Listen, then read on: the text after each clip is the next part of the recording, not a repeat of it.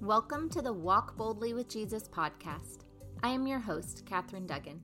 I created this podcast to inspire you to walk boldly in your Christian faith.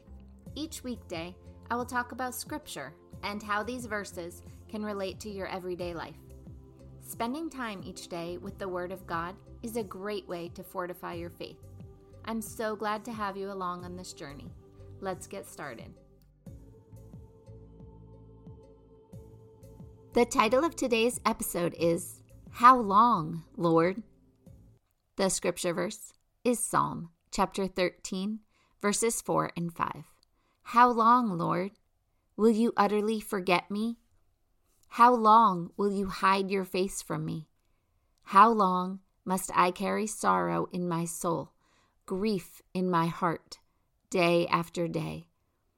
How long will my enemy triumph over me? Look upon me. Answer me. Lord, my God, give light to my eyes, lest I sleep in death. Lest my enemy says, I have prevailed. Lest my foes rejoice at my downfall. But I trust in your mercy. Grant my heart joy in your salvation. I will sing to the Lord, for he has dealt bountifully with me.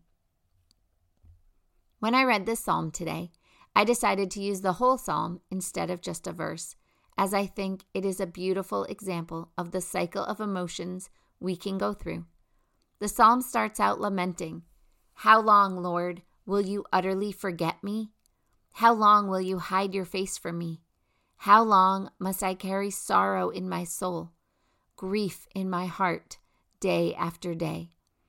How long will my enemy triumph over me? I am sure we've all been here.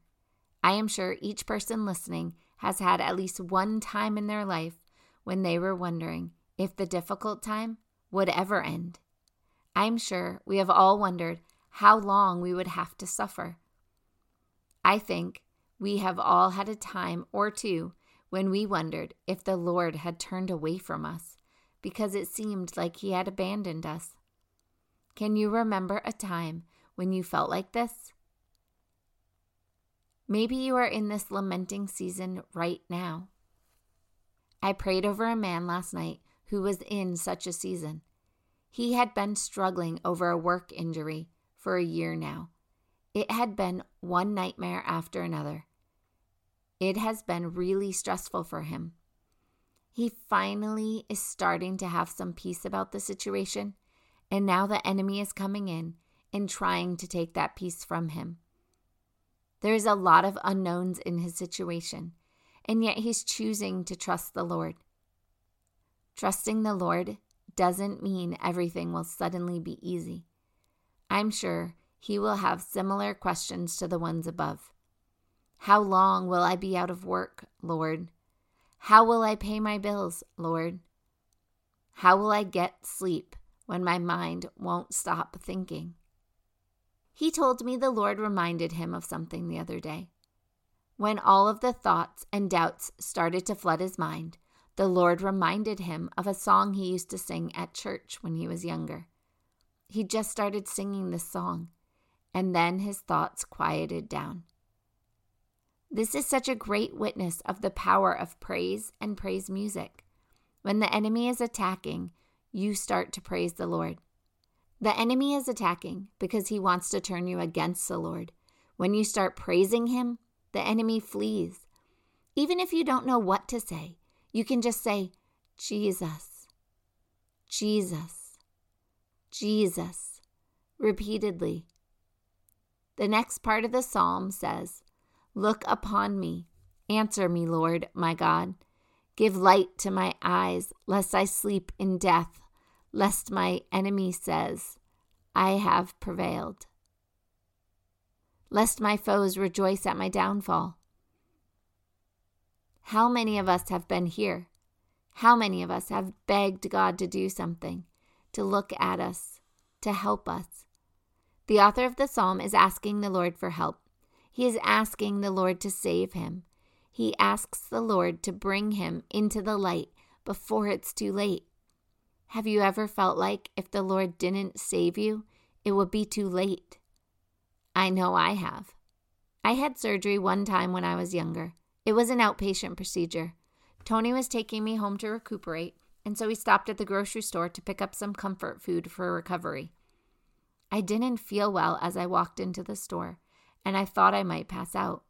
We sat on a bench, and I did pass out. I remember feeling like I had been out a really long time, and then I heard someone say, Call 911. I remember thinking that if they hadn't even called yet, I wasn't going to make it until they got there. I was taken to the hospital and I was fine, but I definitely was praying at that moment for God to help me immediately. The psalm also says, Lest my enemies say, I have prevailed, lest my foes rejoice at my downfall. We don't want the enemy to be able to say they won. We already know who wins the war between good and evil, and it's good. When Jesus died on the cross, he defeated death and evil once and for all. God is not going to let evil overcome us. Finally, the psalm ends with the author reassuring the Lord of his trust. But I trust in your mercy. Grant my heart joy in your salvation. I will sing to the Lord, for he has dealt bountifully with me. In the span of a few lines, the author goes from lamenting to begging God for help to reassuring God that he trusts him. And then he is singing to the Lord for all he has done.